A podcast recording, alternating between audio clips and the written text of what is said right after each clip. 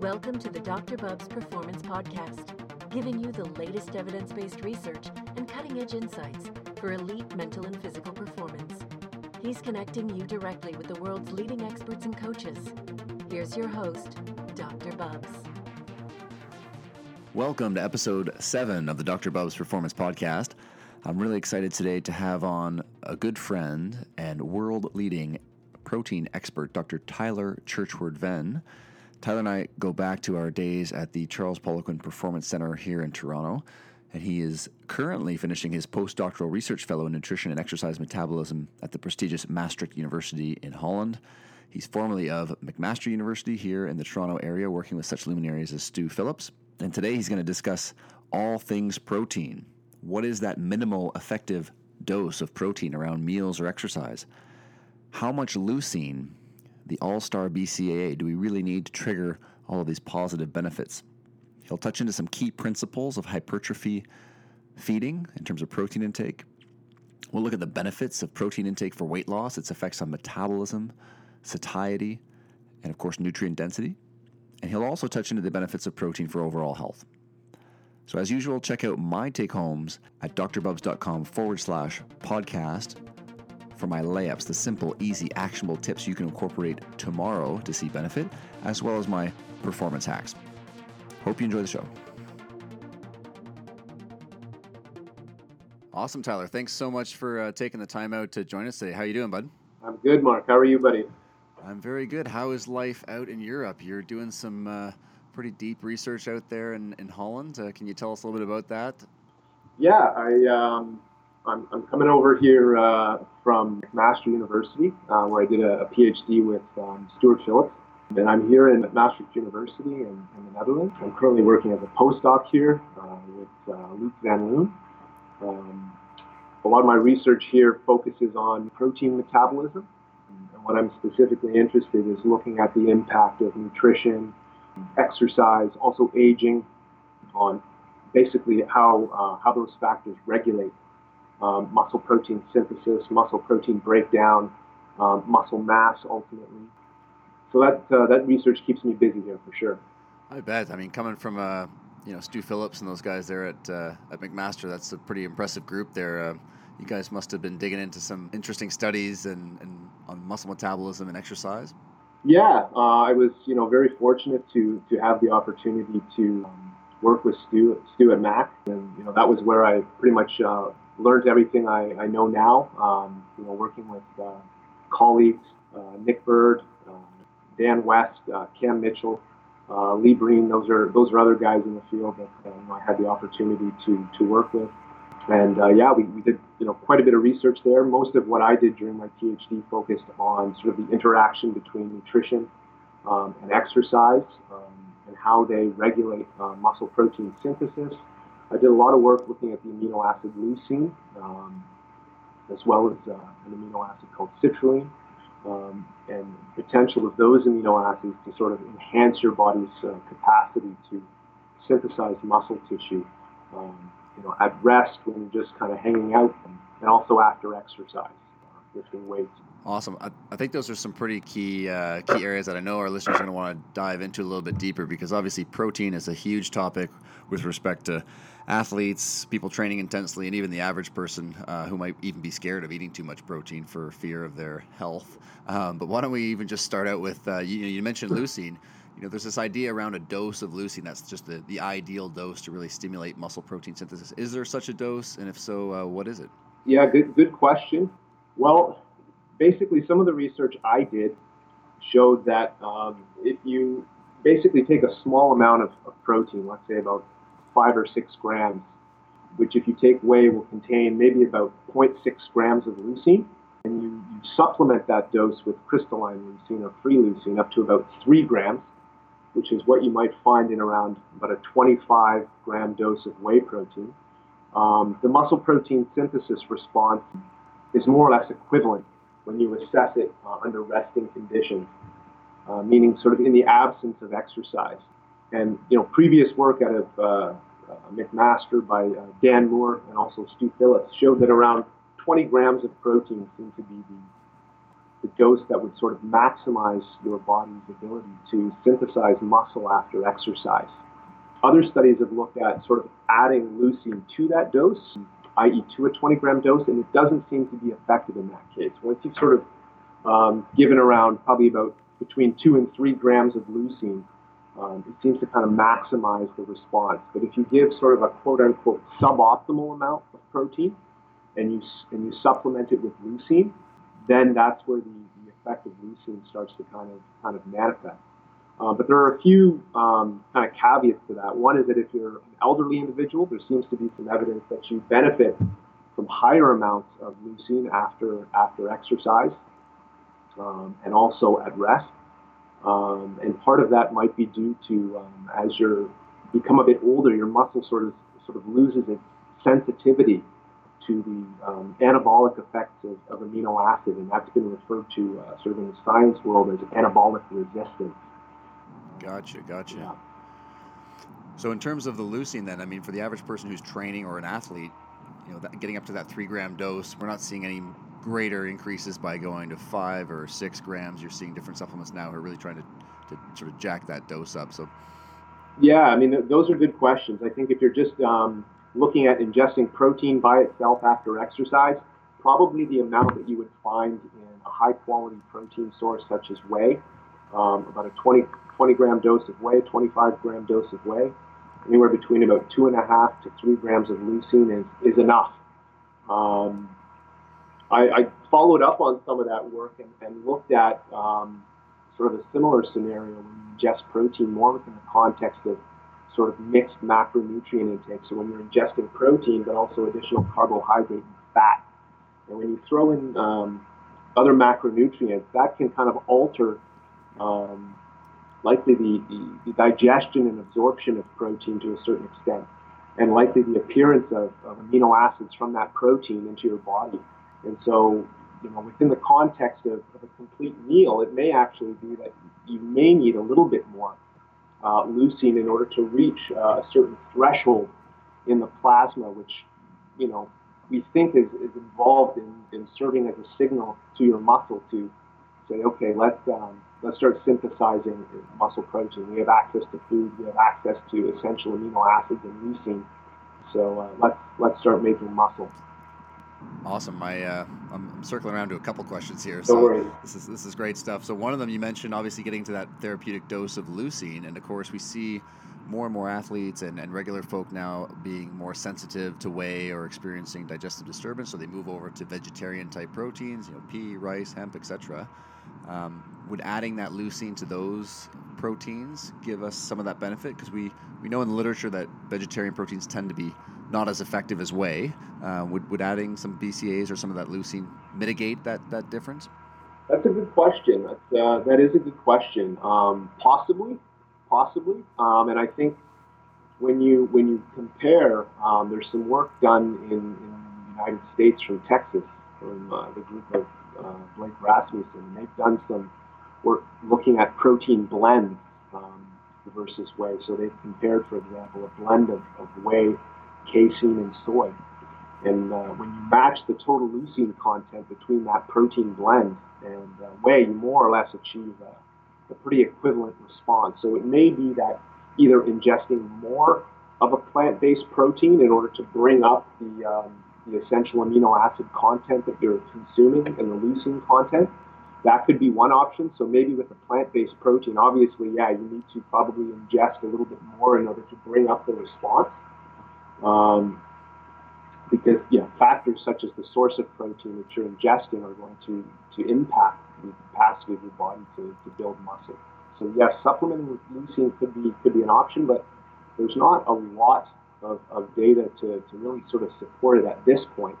Um, the other interesting thing is we really don't know that much about the different sources of plant-based proteins in terms of their capacity to support um, gains in muscle mass with exercise or even stimulate protein synthesis. In the literature right now, looking at humans, I mean, the, the most studied protein is soy. Um, and there was a study published actually from, from the lab I'm a member of here um, on wheat protein. But other proteins, um, in terms of their ability to uh, you know, stimulate muscle protein synthesis, um, hemp, quinoa, pea. I mean, those those haven't been looked at. And There's really a need to kind of look at some of those proteins. Awesome. And one of the things I wanted to, to touch, you touched on there, this idea of even food versus supplements. So is there a, you know, we tend to think of 30 grams of protein. This is this myth around that you can only absorb that, you know, in one serving. Right. Now, is is that myth or, or fact? That you can only absorb 30 grams in a serving. Yeah. Uh, I would say that's myth. Um, yeah. yeah. I definitely know the guys at the International Society of Sport Nutritionists. They're uh, they're they're whacking out their 60 gram uh, steaks there, and, and they're not they're not afraid.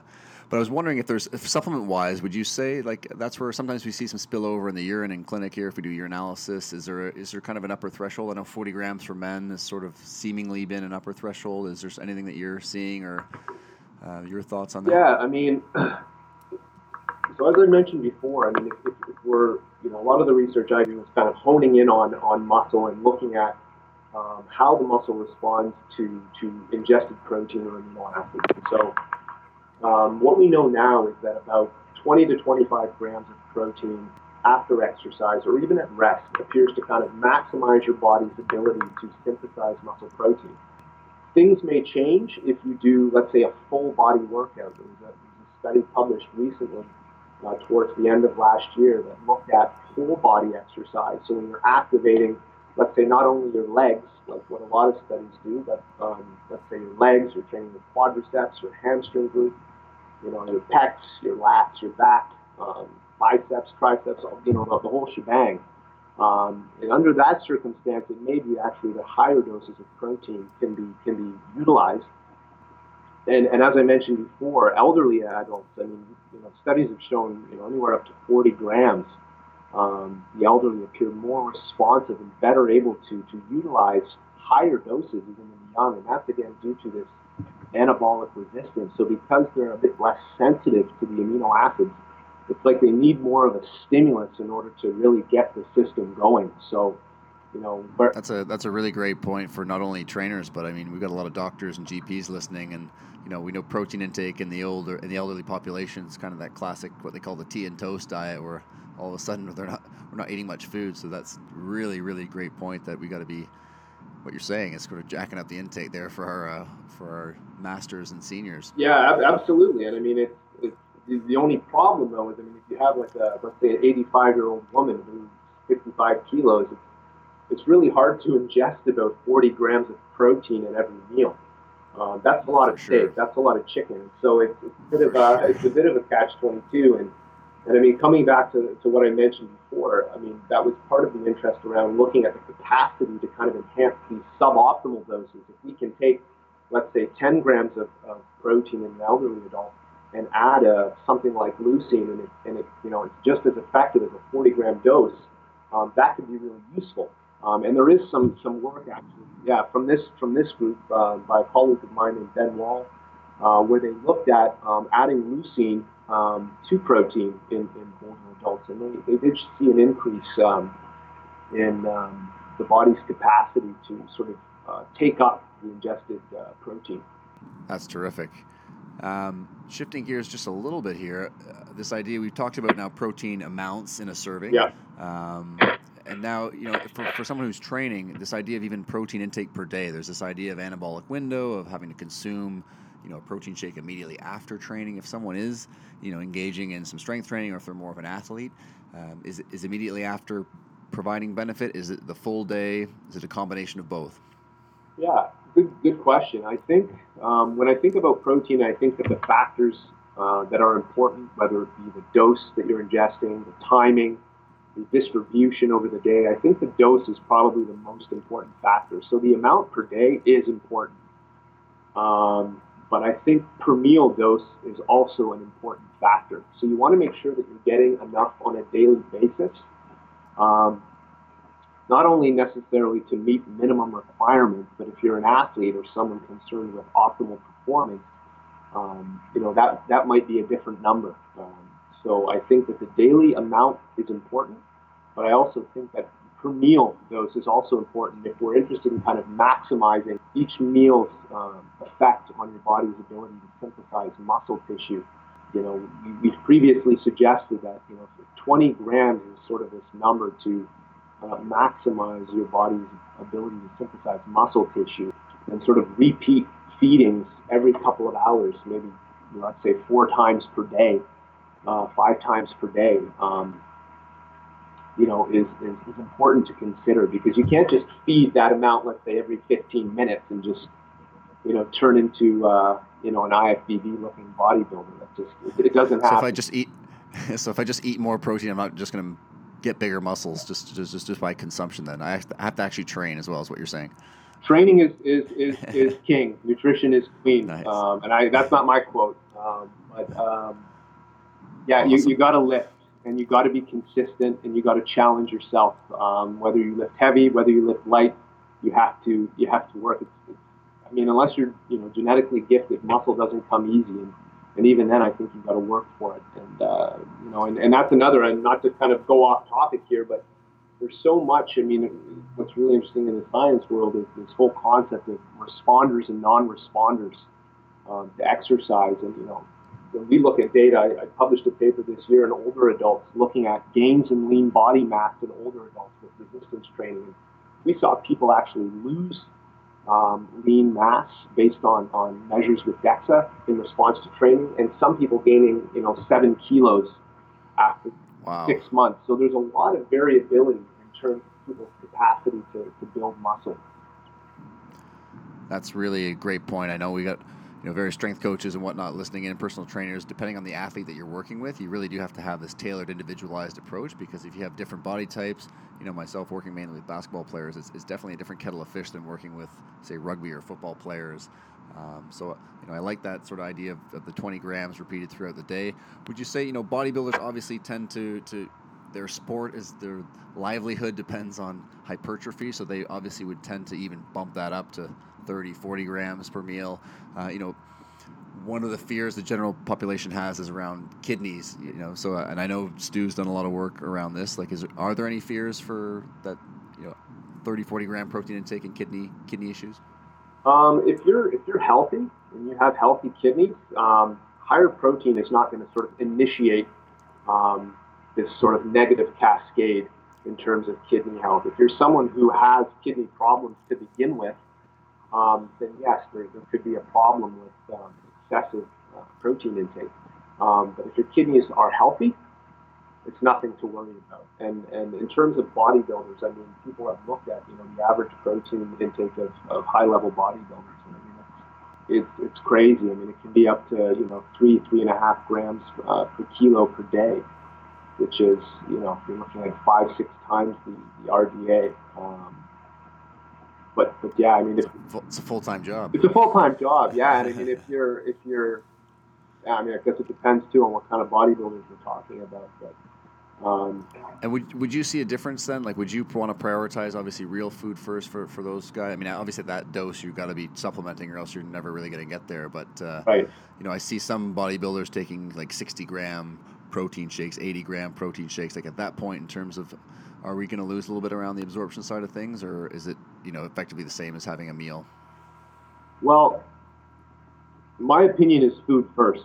Um, but as you say, I mean, it can be difficult to to get in that amount of, of protein if you're eating, um, you know, meat all the time. Um, you know, but but I would recommend trying to first get your protein covered through food. Um, supplements are they provide a convenience factor, um, and and you know, dairy-based protein supplements like whey and, and casein are relatively high quality if you look at sort of their um, digestible, indispensable amino acid score, which is sort of the, gold standard method for assessing protein quality. Um, but again, even, I mean, this is again going into a whole other topic, even though those proteins are both excellent um, from the perspective of the, you know, the, the, protein scores, there are differences, again, that have been shown in their capacity to help people. Um, other, other studies have shown actually that higher amounts of protein are better for supporting whole body protein synthesis. So we kind of hone in on muscle and we take biopsies and we look at um, how your body is responding in terms of its contractile protein, so what we call the myofibrillar proteins. Um, we look at mitochondrial proteins, which are kind of energy-producing proteins in the, in the cell. Um, and other other groups kind of also, and we do as well, look at kind of whole body. And it may be that you know doses higher than 20 grams are are perhaps more optimal to to maximize whole body protein turnover. But um, I guess the question. And so, with that, you mean all the other functions, obviously, that protein has in the body, amino acids building up tissues, exactly tissues uh, other blood than cells, muscle. I etc. mean, all of our vital Yeah. organs and so forth. Obviously, you know, they have first crack at our meal.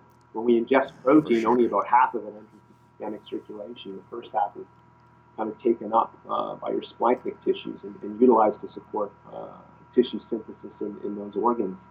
Um, And the immune system as well, correct? The immune Yeah. system's gobbling up a ton of amino acids. So if we have rundown athletes, rundown people, Yeah. I mean, this idea of even protein intake becomes pretty essential, right? In terms of just supporting them as a sort of person, even before they're an athlete, to keep them catching colds and flus, etc. Yeah, yeah, and I mean, um, uh, uh, you know, other studies have also looked at whether the amount of lean body mass that you have, uh, let's say you're a, you know, uh, whatever, a, a 60 kilogram male versus a 100 kilogram male, does the amount of protein that you need differ? And a study again, you know, not that long ago, wasn't able to really show a big difference. The groups were about uh, a 15 gram difference, or sorry, 15 kilo difference in terms of uh, lean body mass, and it, it didn't really appear to, to impact um, how the body responded. But um, you know, other people have kind of refined the dose that you need to about 0.25 grams per kilo if you really want to kind of hone it in. So it may be that Yep. if you're a big a big guy, let's say 110 kilos or something, the amount you, you need uh, might be a little bit more than let's say a, you know, a 65 kilogram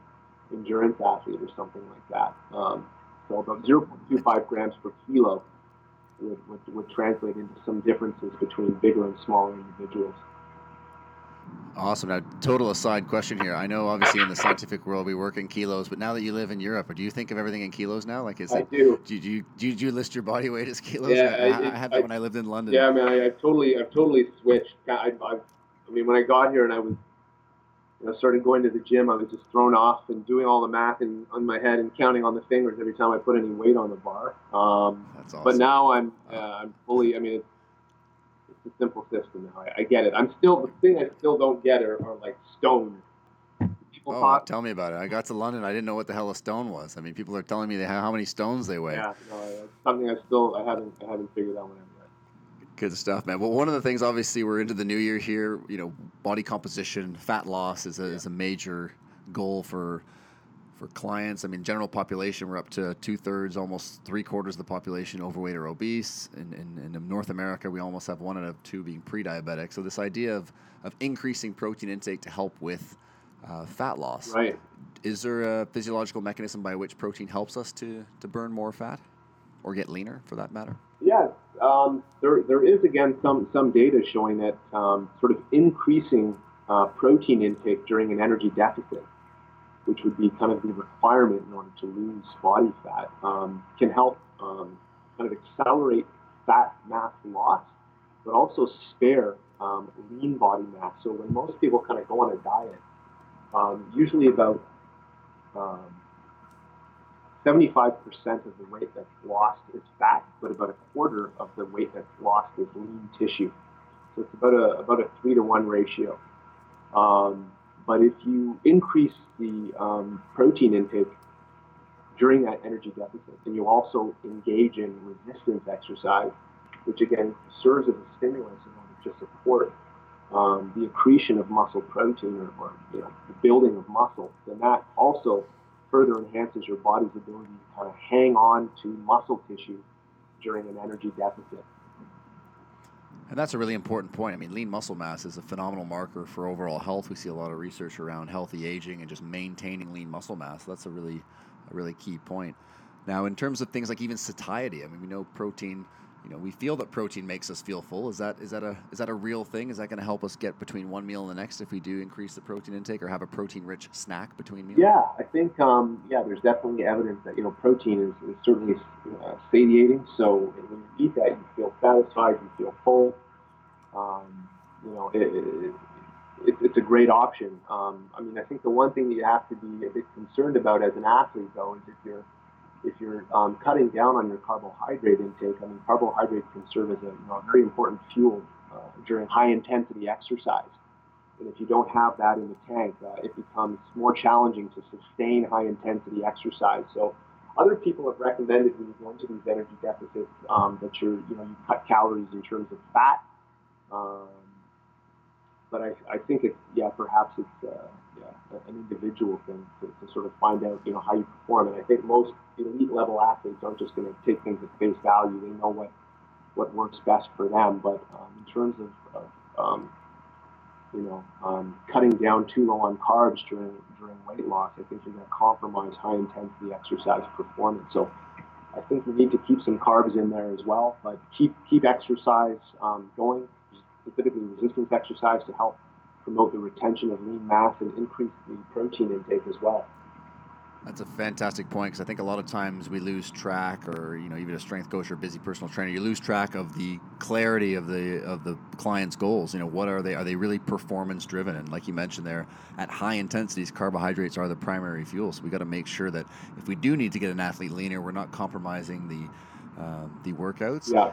Now, how would that change a little bit if we did have, let's say, your average overweight client, 20, 30, 40 pounds to lose, you know, likely consistently high insulin, pre-diabetic blood sugar levels, that type of thing. In terms of, you know, is there obviously with the the protein intake satiety is a big one because hunger comes up with a lot of these clients. Um, you know, due to these blood sugar imbalances. So, is there any worries for them if they eat too much protein, they're going to get fatter if someone's uh, holding on to that kind of weight, or is that is that level pretty pretty sky high they'd have to reach, if at all? Yeah, I mean, it's, it's a good question. I mean, um, I think it's difficult not impossible, but difficult to, to get fat from overeating protein. Um, you know, there was some, some research done by, by a guy named Jose Antonio, who I know you've been involved with the ISSN and some of their conferences and stuff, and he's done some research looking at, you know, pretty, pretty high protein intakes in, in, in uh, you know, trained, trained individuals. And, and, you know, he, he did a study over a year and wasn't able to detect uh, an increase in fat mass gain um, in individuals, you know, ingesting, I think it was over three grams per kilogram body weight per day of, of protein. Um, yeah, which for the for the listener out there, I mean that three grams per kilogram. If you go home and work out the math, that's a, that's a good, that's a lot of that's a full time job. You're eating a lot of protein in a day. Yeah, I mean, I mean, I mean you know, it was it was uh, not an easy study to, to carry out. Um, I mean, part of part of the issue in science with these nutrition studies is, you know, it's, it's challenging to um, monitor the way that we would always like to um, how people are eating. A lot of times um, we have people fill out diet records, um, but there have also been some interesting studies done where they bring basically people into metabolic wards, so they're kind of living, you know, at the lab, so to speak, almost, and they're kind of being watched for eight weeks. Every meal they eat, all of their food is controlled. And there was a study that basically looked at, uh, it was an overfeeding study. So what happens when we give people um, excess energy? And what they did was they uh, manipulated the excess energy to be either 5% protein, 15% protein, or 25% protein. And what they showed essentially was that the, um, the excess energy, so let's say the extra 1,000 calories, the excess energy is, uh, is what's determining fat mass gain. But the the higher protein groups tended to also actually support uh, an increase in lean tissue mass. Um, Interesting. So higher protein when you're overeating might actually result in greater weight gain, um, but a big portion of that weight is actually lean tissue. Whether that's actually skeletal muscle, uh, they didn't really assess that. Um, they. Could they tell which ones were doing push-ups in their wards, or yeah, told yeah, good question. I think they some guy brought in a squat rack and probably hammered reps exactly. every night, but. Um, yeah, it's, it's, it's interesting, but I think if you overconsume energy, uh, it's possible to yeah you're gonna you're gonna put on fat. Um, but again, it's it's hard to do that with protein again because you're, you're you feel satisfied. Um, to just cram in an extra thousand calories a day from protein is, is not easy. Yeah, and I think that's one of the uh, almost sort of one of the secrets of when the average person tries to lose weight and we put them on, say, a lower carb diet, is that we always tend to focus on the carbs. But when you put somebody on a lower carb diet, you tend to just get a caloric deficit by default without really thinking about it. Yeah. Um, and of course, protein consumption is kind of one of the main the main tools there to help people. And I think people also, the general public tends to forget, and you could probably speak to this as well, just the nutrient density of a lot of the animal proteins. I mean, we look at things like zinc and selenium and iron and magnesium. I mean, there's some pretty phenomenal. Um, I just did an infographic the other day on, on zinc. I mean, a thousand percent of your RDA for zinc and oysters. Okay, wow. it's just like, it's just phenomenal, you know. Yeah, no, no, Uh, absolutely. I mean, that's um, the, the nutrient density of these higher quality animal proteins. If you look at the number of calories that you would need to ingest, so let's say eat um, 25 grams of protein from beef or chicken versus the amount of energy you would need to ingest to get 25 grams of protein, let's say from bread or from peanuts, um, sort of these lower quality proteins, the energy is, is a lot higher. So you can basically bring in less energy and more protein eating, you know, high quality, you know, eggs, beef, fish, uh, versus with some of these lower quality proteins, you actually need to eat quite a bit more energy in order to obtain that, that amount you're looking for. So now I don't normally eat bread, but is that why I can nail a couple of baguettes then if I uh, if I Man. do uh, let loose with the uh, I, I rarely used on the starches? I starches? rarely used to eat bread, but coming to the Netherlands, uh, I've developed more of an appreciation for bread. Although I don't eat it for lunch every day, like a lot of my colleagues, uh, I sort of bring my own meals and heat them up, and I think some of them are quite impressed. You know, I still, one of those guys that do the Tupperware thing every once in a while. Um, but, but, awesome. but I do eat more bread than I used to living in Europe. But it's a big difference in Europe. I mean, I lived in the south of France for a year, and they make their bread from scratch. They they break the flour out and everything else. It's not this sort of packaged bread you get here in North America, where you could put a piece in your palm and just cr- crush it all up, and the bread would just disappear in your hand because it's all. Uh, I, met, you know, it's got no substance to No, it. No, very true. I've met some real bread connoisseurs here, they, they can tell the difference between, uh, you know, the bread they get here in the Netherlands. I had like a, a friend who's German, and uh, they're just going on and on about like German bread, and they would like drive to Germany, is not that far from where I where I live, to, to, just to buy bread because it was that much better, which is kind of foreign to me. And I was really curious. I'm like, man, I gotta try some German bread because I, yeah, They must be putting some. They must be getting some beer in there too, because I know the Germans. That's the other thing. They're very, you know, beer over there is phenomenal. I mean, let's talk about purity, but yeah, absolutely. Anyways, we, we were si- sidetracking here. I like I like to dance back to protein. Now, if we if we jump back into athletes, so endurance athletes, strength athletes, we tend to always think of strength athletes as those the ones that really need to get their protein in, and we kind of forget about the endurance athletes. Any any comments there on, on terms of who might be breaking down more uh, muscle tissue are requiring you know higher amounts of protein? Yeah, good question. I mean, I think that the endurance athletes, I mean, you know, studies, we've known this for years, that the, the protein requirements of endurance athletes are, are actually elevated. Um, part of this is likely due to the fact that you oxidize amino acids as fuel if you're training intensely. Um, so those amino acids need to be replaced during, during exercise. Um, it may even be So basically, you're saying you're burning you're burning protein, you're burning the amino acid building blocks of protein while you're exercising. So for those, yeah, those endurance athletes, definitely, uh, it's going to be more of that than our strength athletes. Yeah, I mean, particularly if you're not getting adequate fuel through, let's say, carbohydrate and so forth, um, you can you can certainly end up. I mean, it depends on your training volume as well. I think um, how many kilometers you're, you're clocking per week and so forth. Um, but usually, I mean, the, the protein recommendations for endurance athletes are about usually I think about 1.3 to 1.7 grams per kilogram per day. Um, but in terms of you know, we know a lot about post-exercise recovery from resistance exercises we were talking about. Um, but we know a lot less about the role of protein in terms of promoting um, remodeling and recovery after endurance exercise. And there's a real need to kind of to kind of look at that.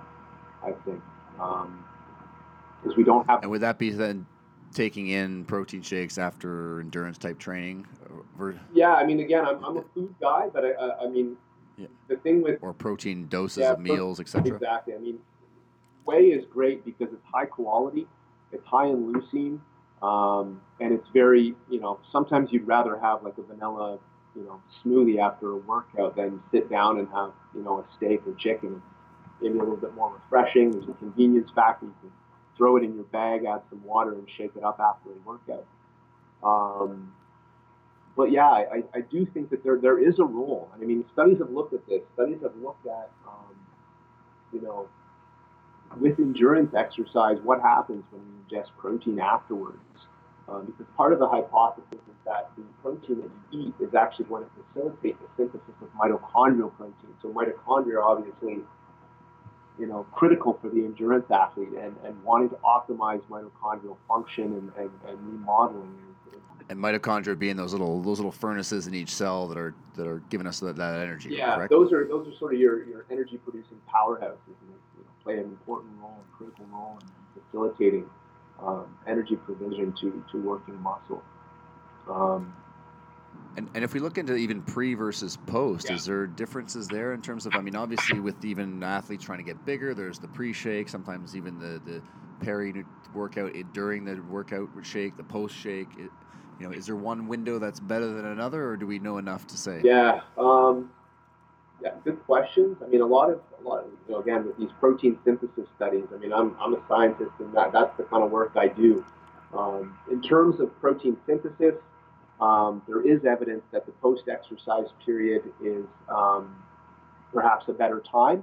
Uh, there's also evidence, actually, though, that prior to exercise is also better. But that might also differ depending on whether you're ingesting protein or um, crystalline amino acids. But generally, post-exercise protein uh, intake is thought to be the, the best time to do it. Part of it is that when you're when you're actually exercising, um, muscle protein synthesis itself is thought to be depressed because it's an energy requiring process. Um, because you're expending energy on you know fueling uh, working muscles, synthesizing protein during the exercise bout is not really a high priority for the body. So ingesting protein beforehand, it just it doesn't really get utilized in the same way we think in terms of in, ingesting it afterwards in order to help replenish lost substrates and, and, and enhance the synthesis of, of muscle protein. Uh, because that's really what. Do you think that would be? Sorry, just jump in. Do you think that would even be lesser then if you're doing a shake during the workout? I mean, if even pre is, is less prioritized. I mean, obviously with blood shunting away from digestive organs, like is that going to be? Are, are we benefiting there? Are we you know with with that during the workout, or would you prefer even you know amino acids versus something that's more easily taken up versus an actual you know 25 30 gram protein shake? I don't I don't really think there's a need to ingest something before your workout, during your workout, and after your workout. I mean, from the, from what we know scientifically, there's not a lot of support for that. You know, other people working out in the gym, maybe they think that yeah, there's a benefit to that. I know there's a lot of guys on the internet push that and so forth, but scientifically, there's just not. It doesn't make a lot of sense to me. Um, Like at the end of the day, if we're hitting our protein intake per day, and as you mentioned, this idea of maximizing, so every three or four hours, if hypertrophy or if you're an athlete, of getting that minimum dose, and that's, you know, those should be our, our big goals then, you know, first and Well, foremost for the athlete. Yeah, I mean, obviously the, the recommendations are always going to based on, be based on your goals. Like, what are you trying to achieve? Are we talking simply about you know building muscles in the gym? Are we talking about you know lifting as much weight as possible? In terms of in terms of you know getting getting uh, you know performing in a workout or an event, um, you know, I think I think you know being uh, fully fueled and maybe you know having some caffeine to kind of you know um, be kind of revved up for your workout. Um, that's where I would probably put most of my emphasis, and then afterwards think more about you know replenishing substrates through you know replacing lost fluids, replacing lost carbohydrate based on you know breaking down, utilizing muscle glycogen as energy, and then replacing um, or enhancing your body's ability to remodel um, muscle after exercise. But it, it, it always, I mean, everything that we talk about, it always has to be kind of judged based on an individual's goal and what that is. That's fantastic. I mean, it definitely always coming back to that idea of again having clarity in your goals. What is it you're actually trying to accomplish is, is massive. Um, so, I mean, thanks so much for for so much great information here. You could definitely go down this road for for hours and hours and keep picking your brain. Yeah. You, you did you did mention something around caffeine there, which is ironically dovetails into a very hot topic for this podcast, which is how all of our guests take their coffee in the morning if they do take coffee. Yeah. So, can you enlighten us with your morning uh, Java ritual? I am coffee is is I respect the bean. You know, I'm a, good, yeah, good to hear. Good to I hear. respect the bean. I take coffee making extremely seriously.